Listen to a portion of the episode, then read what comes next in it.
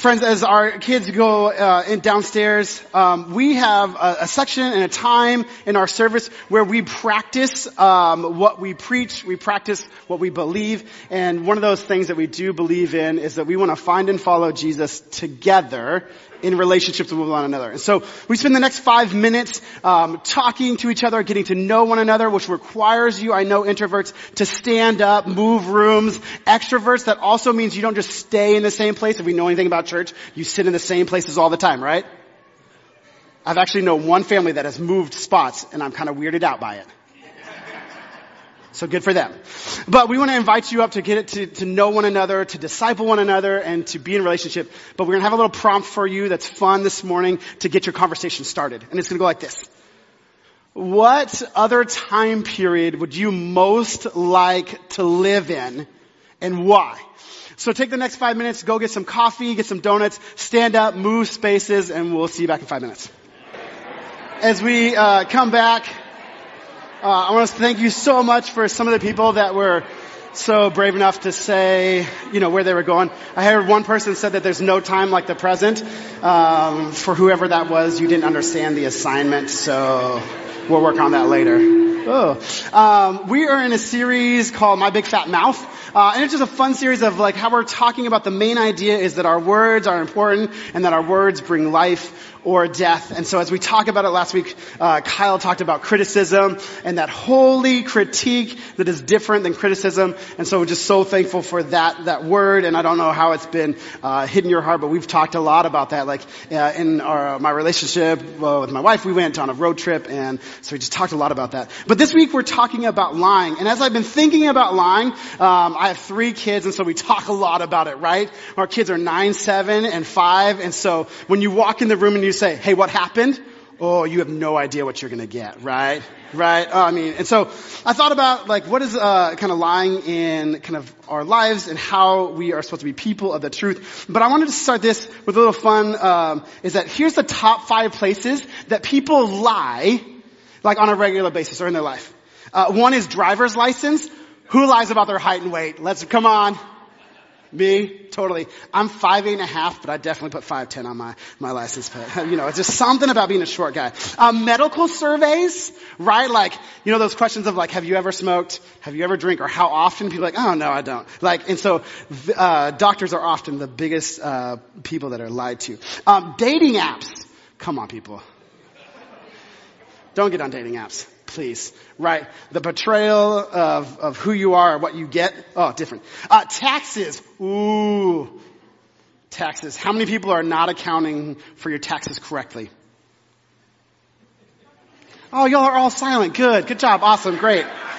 Just me? Okay. I didn't say that. Uh, it's been seven years, and so uh, I'm, uh, I'm out of the threshold. And last, uh, students, you know what's the one that's coming up? Essays.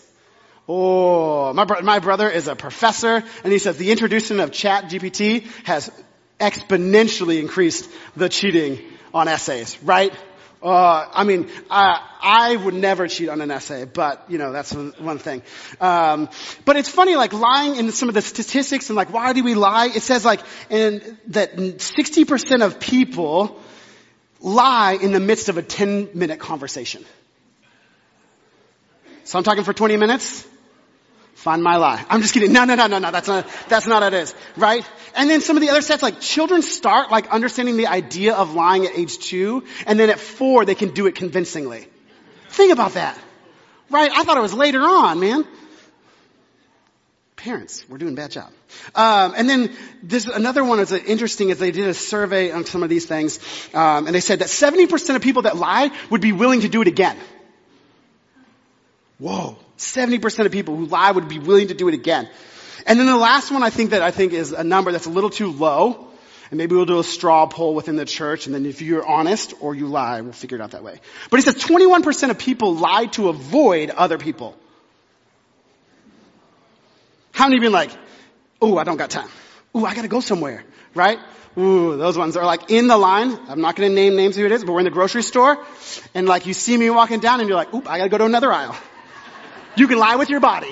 Uh, Uh, but really, it's funny like the way that people lie. I think lying is a, is a part of kind of a culture and it talks about if we've done it at a young age, how do we even introduce this? And as a bad youth pastor, we even talked about like a game that we played is two truths and a lie. And the job is to learn how to figure out the lie, then understand the truth. And so we just talk about how does that invade in kind of culture and places. And this morning, this big idea that we want to talk about is truth needs no lie. Like truth needs no lie in um, where it lives in both the gospel of Jesus Christ and the people and the way in which we embody that truth. And so we're going to talk about this idea of what truth means and how it needs no lie. And so we're going to turn to uh, in our Bibles to Ephesians chapter four. And so if you have your Bibles in front of me, uh, in front of you, uh, turn to them. It's great to have it in front of me, or you can follow it on the screen. And so this is what it says: Ephesians chapter four, starting at verse twenty-one. It says, since you have heard about Jesus and have learned the truth that comes from him, throw off the old sinful nature, your former way of life, which is corrupted by lust and deception. Instead, let the Spirit renew your thoughts and attitudes, put on a new nature, created to be like God, truly righteous and holy. Stop telling lies.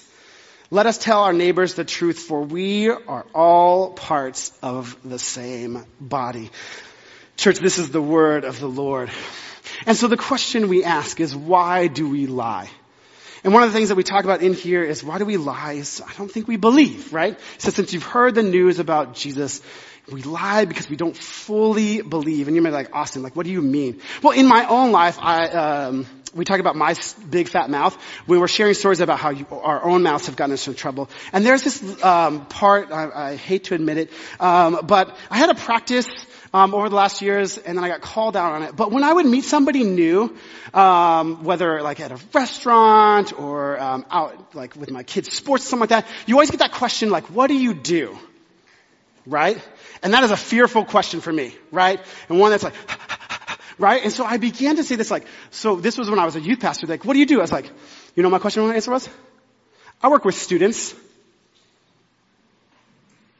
Are you a teacher? No, not necessarily. Like, I meet with them like one-on-one and in group settings, and we talk about life, we talk about how to live, and we just really talk about what, what is a way to navigate those like teenage years, um, in one direction. Like, oh. So you're like a mentor? Well, kind of, like not a mentor in a set, like you get paid for mentoring? I was like, well, no, like, and then they're like, are you a life coach? Cause that's like the new thing. And I'm like, no, no, no. And then that goes on, right? And then figure out, like, um, my massage therapist who I had been known for like four years, and and that was like this was the story, and and she finally came and she's like, okay, you're you're officiating weddings and funerals, you work with students. She goes, are you a pastor? And I'm like, yes. Right? And like, when we think about like, why, why do we lie? It's like that we don't believe like God, or we believe that God and, and His people need a supplement or a suppressant, right? Like I need to suppress that reaction of saying that I'm a pastor and all the negative connotations that I come. Right? Like, cause for some people in the South, if you say you're pastor, like I was in, uh, in, in, in Texas, uh, for my grandmother's funeral, and they're like, oh, you're the pastor. Oh, it's so good. That's awesome. But anywhere like north, they're like, you're a pastor, like, um, gosh, right? Ooh, that's not a good thing. Right? And so we like, my desire is like, I want to suppress that reaction, but then I also want to supplement that, like, I'm a good person. I'm pretty cool. Like, I'm fun to be around. And I want you to get a good feeling about like a pastor before I tell you. So like when you're like, oh, like, oh, Austin's a great person. He's nice. He's kind. Um, he's fun to be around and he's a pastor. Right? Like we try to supplement that, that the truth of being called by God or being a, a follower of Jesus is something that you need to supplement for God. And so it talks about it in, in that verse is that to throw off the sinful nature. In verse 21 and verse 22, it says like, so since you have heard about Jesus, right? Since we have heard about Jesus, and we've kind of, we've accepted, we've found, and we follow Him. Um, we have learned that um, the truth that comes from Him, and so to throw off that old sin nature, that desire to live kind of in between worlds, to, to, to believe, but not hold on to that old self. And so this morning, you know, as we talk about what does it mean to believe, we need to learn that there's no need, that God doesn't need you to supplement or suppress who He is or His people. That we, even though like we're sinful and fallen, we don't need to supplement to make God out to be better than He actually is. And so the, the, the truth is that we come in and say like, well, why do we lie? I think the second part of why we lie is not only if we don't believe, is that we don't trust. Right? Because you talk about trust is uh, the practice of belief, right? Is the playing out of our belief. And so if we don't trust, if we don't believe, then we don't trust. We don't trust God and we don't trust one another. That we don't really fully trust in the character of God and the character of His people.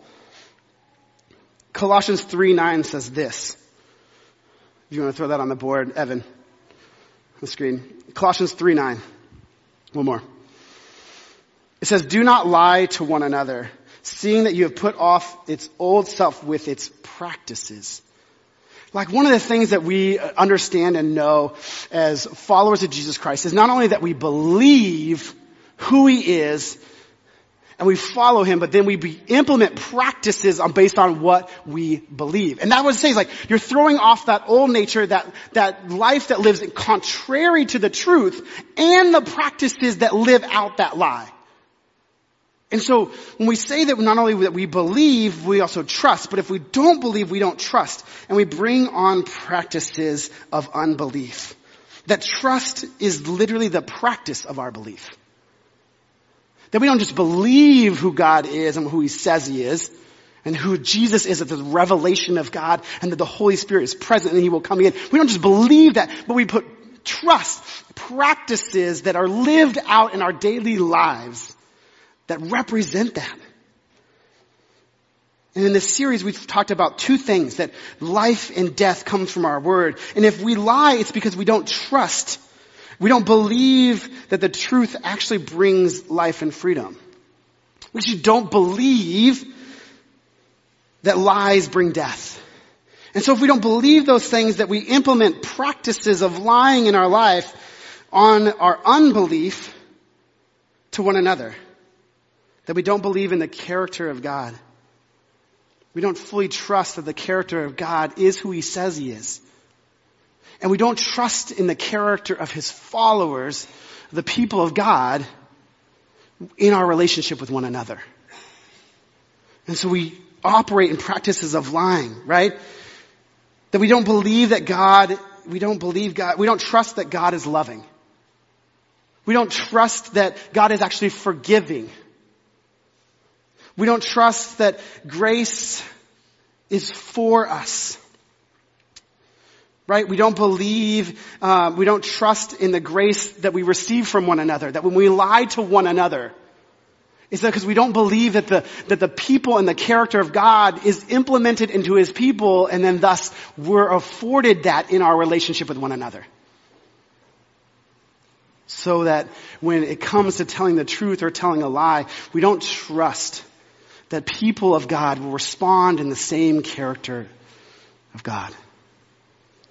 We don't believe there's grace for us. We don't people, think people are patient with us. We don't think that God or people allow us to be growing.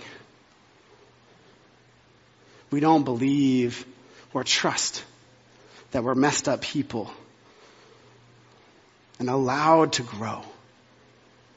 And so when we talk about, about this practice of lying, that in relationship with one another, is that we lie because we don't trust one another. And not only that, we don't trust, especially within the church, that the people of God will, will practice the characteristics of God. And that's hard. Like I felt that too, is that, that, that the desire, that temptation to lie is implicit because I don't know fully, because yes, we are messed up people, we are sinful people that fall short of the God, and we are trying to find and follow Jesus together, and we're trying to implement the character and the personality of God and reflect that in our own lives, but we don't trust because we have fallen short. And so in a relationship with one another, it's sometimes easier to lie than to trust the reaction of the other person.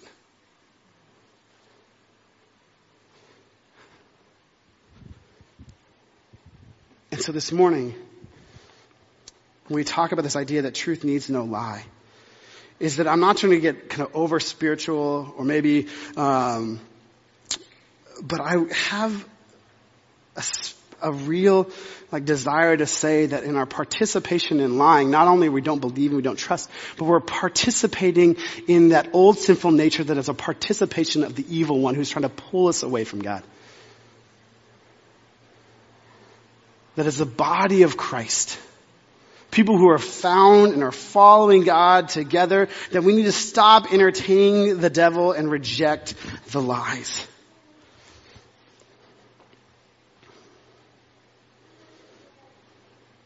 Because the devil's tactics, tactics are not only to get you to lie, but to lie to yourself. And then to live the lie. To double down on it when you're about to get caught up in it and to live it at all costs.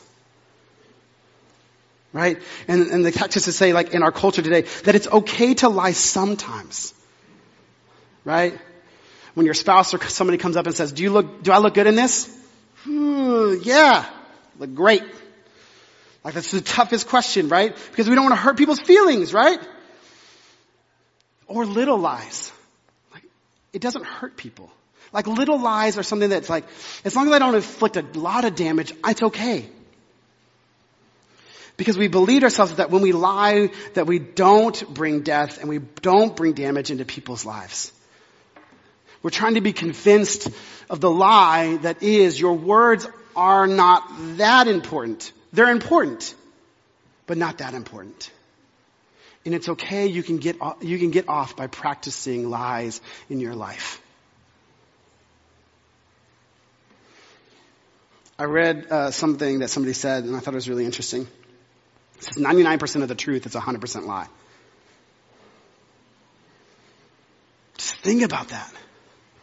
Like 99% of the truth is 100% lie. And that as people of truth, we want to be a people of, uh, of truth and a church of truth. We don't want people to come in and say, hey, they're 99% true in what they say, and only 1% wrong. Living into the lie. We, as, as operating God, as God doesn't reveal himself, so like, I'm, I'm gonna show you 99% of the truth and let you off with 1%. Right? Because in our world, like a 99 in, in schooling, right? All you parents would be like, good job, kid. And that's something to be after. But when it comes to truth, somehow that rings just hollow. That a 99% of the truth how many of you in a relationship wants only 99% of the truth? How many of you want to establish relationship with people that 99% of them are true and you're always wondering what that 1% is? This is what happens within the church. That as we enter- entertain this, this lifestyle of being a majority about the truth, we entertain 1% the foundation of that truth begins to crumble. And then the relationships, when that lie is discovered, there's nothing to stand on. You're not standing on 99%. You're standing on nothing. So this is when we talk about like getting uh, like our mouth in trouble and we talk about the end of that. Your truth the truth of God, the truth needs no lies.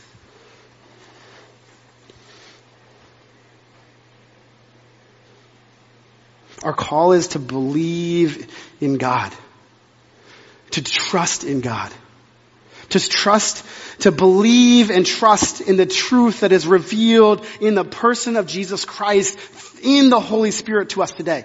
To believe at 100% in the truth that God has given to us. And then also to believe and to trust in one another. To believe and to trust in one another.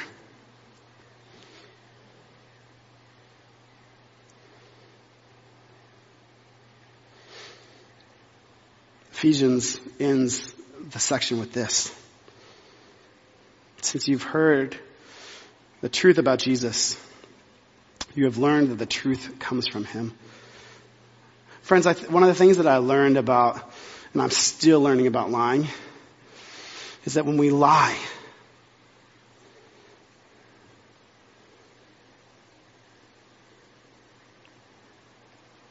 we allow our truth to hold more value than the truth of God.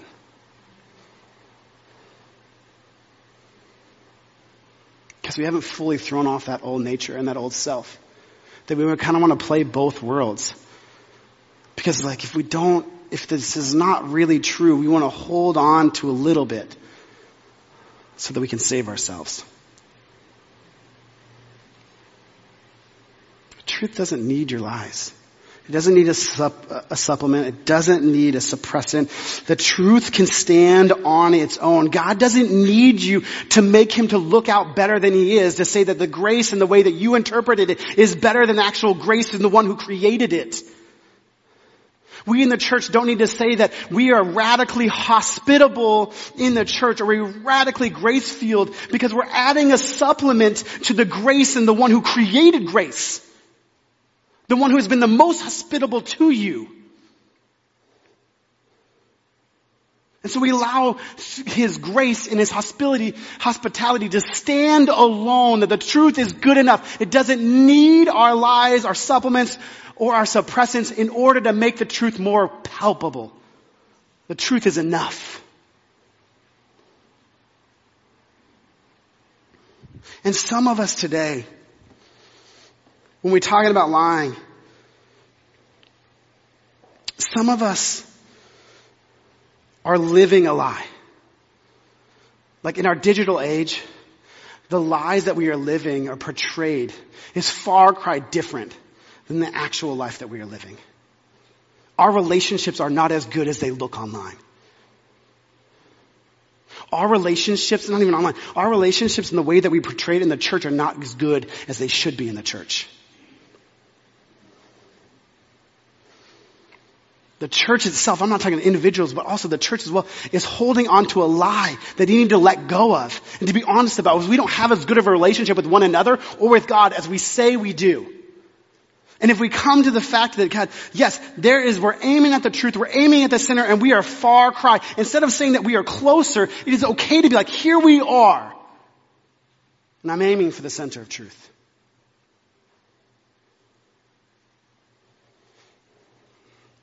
Not only are some of us like holding on and living to a lie, but some of you are believing a lie that you have been told. Some of you are believing a lie that you've been told to by the evil one or by somebody else in your life. That you're not good enough. You're not worthy enough. That if you fix this about your life, then you would have this, that, or another. Some of you are believing a lie And that needs to be let go of. They need to hold on to the truth that has been revealed in Jesus Christ. And some of you, some of us, some of us are carrying a lie. And we've been carrying it for far too long. And instead of lying about it, doubling down on it, we need to believe that the truth will set you free.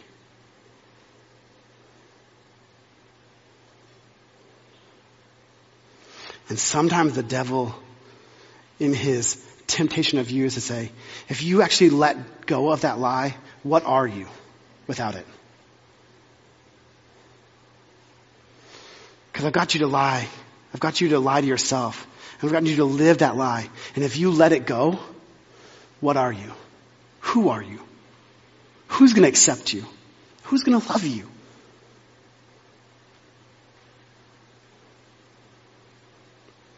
As people of the truth, we need to look at one another who are carrying lies and not shame them for it, but speak words of truth in a life that allows them to get rid of, to offload the lie that they have been carrying for years, and so that they too can live into the freedom that is found in Christ.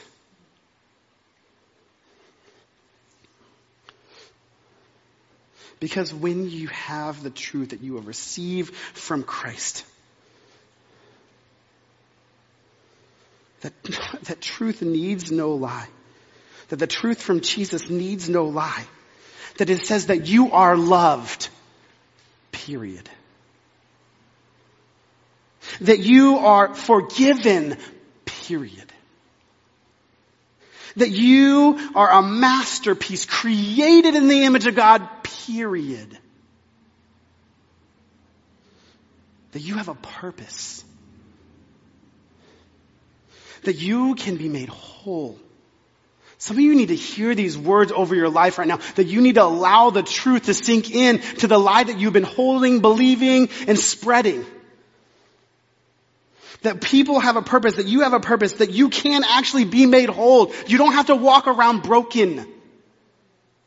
You can walk in the process of being healed. That you no longer have to be bound, that you can be set free. Period.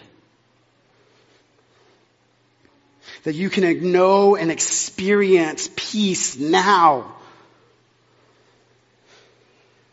That by his life, his death, and his resurrection, that he has conquered sin and death, and he offers all of those who come to him, repent and cast off that old self to follow him, to know that the truth can set you free, period. Church, we need to stop buying into the lie that adds on to the truth. That you are loved if. You are loved when. You can be loved.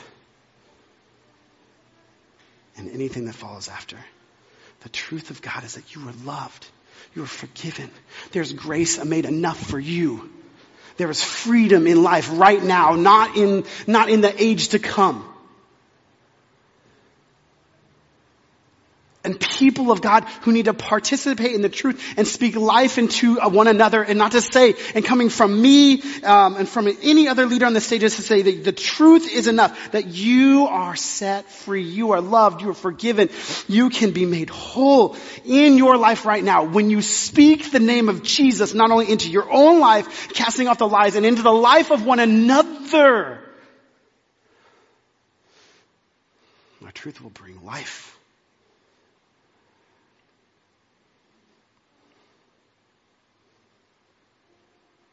I think about the valley of the dry bones.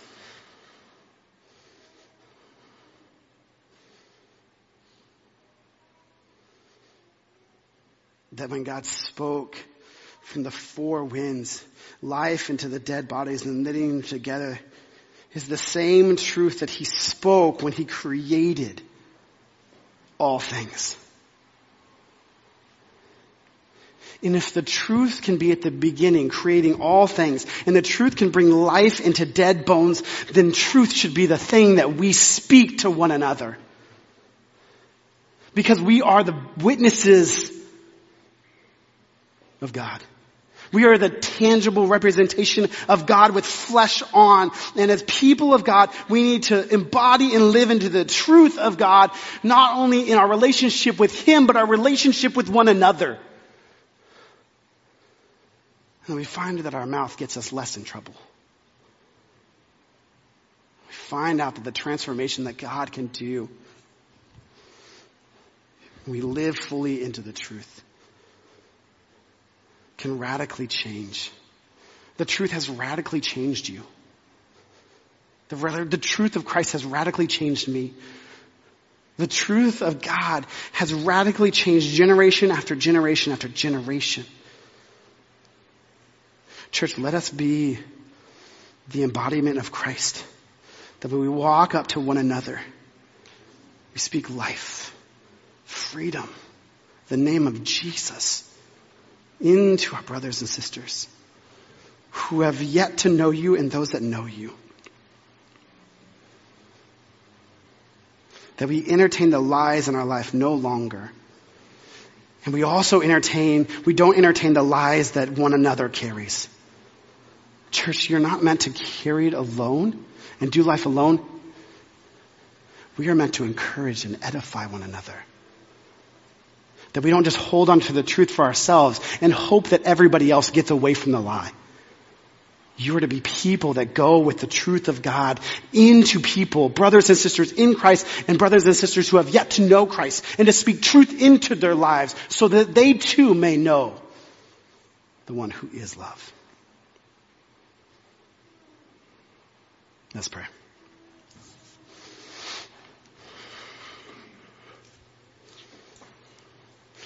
Father, those three things that I think have been in my head all week.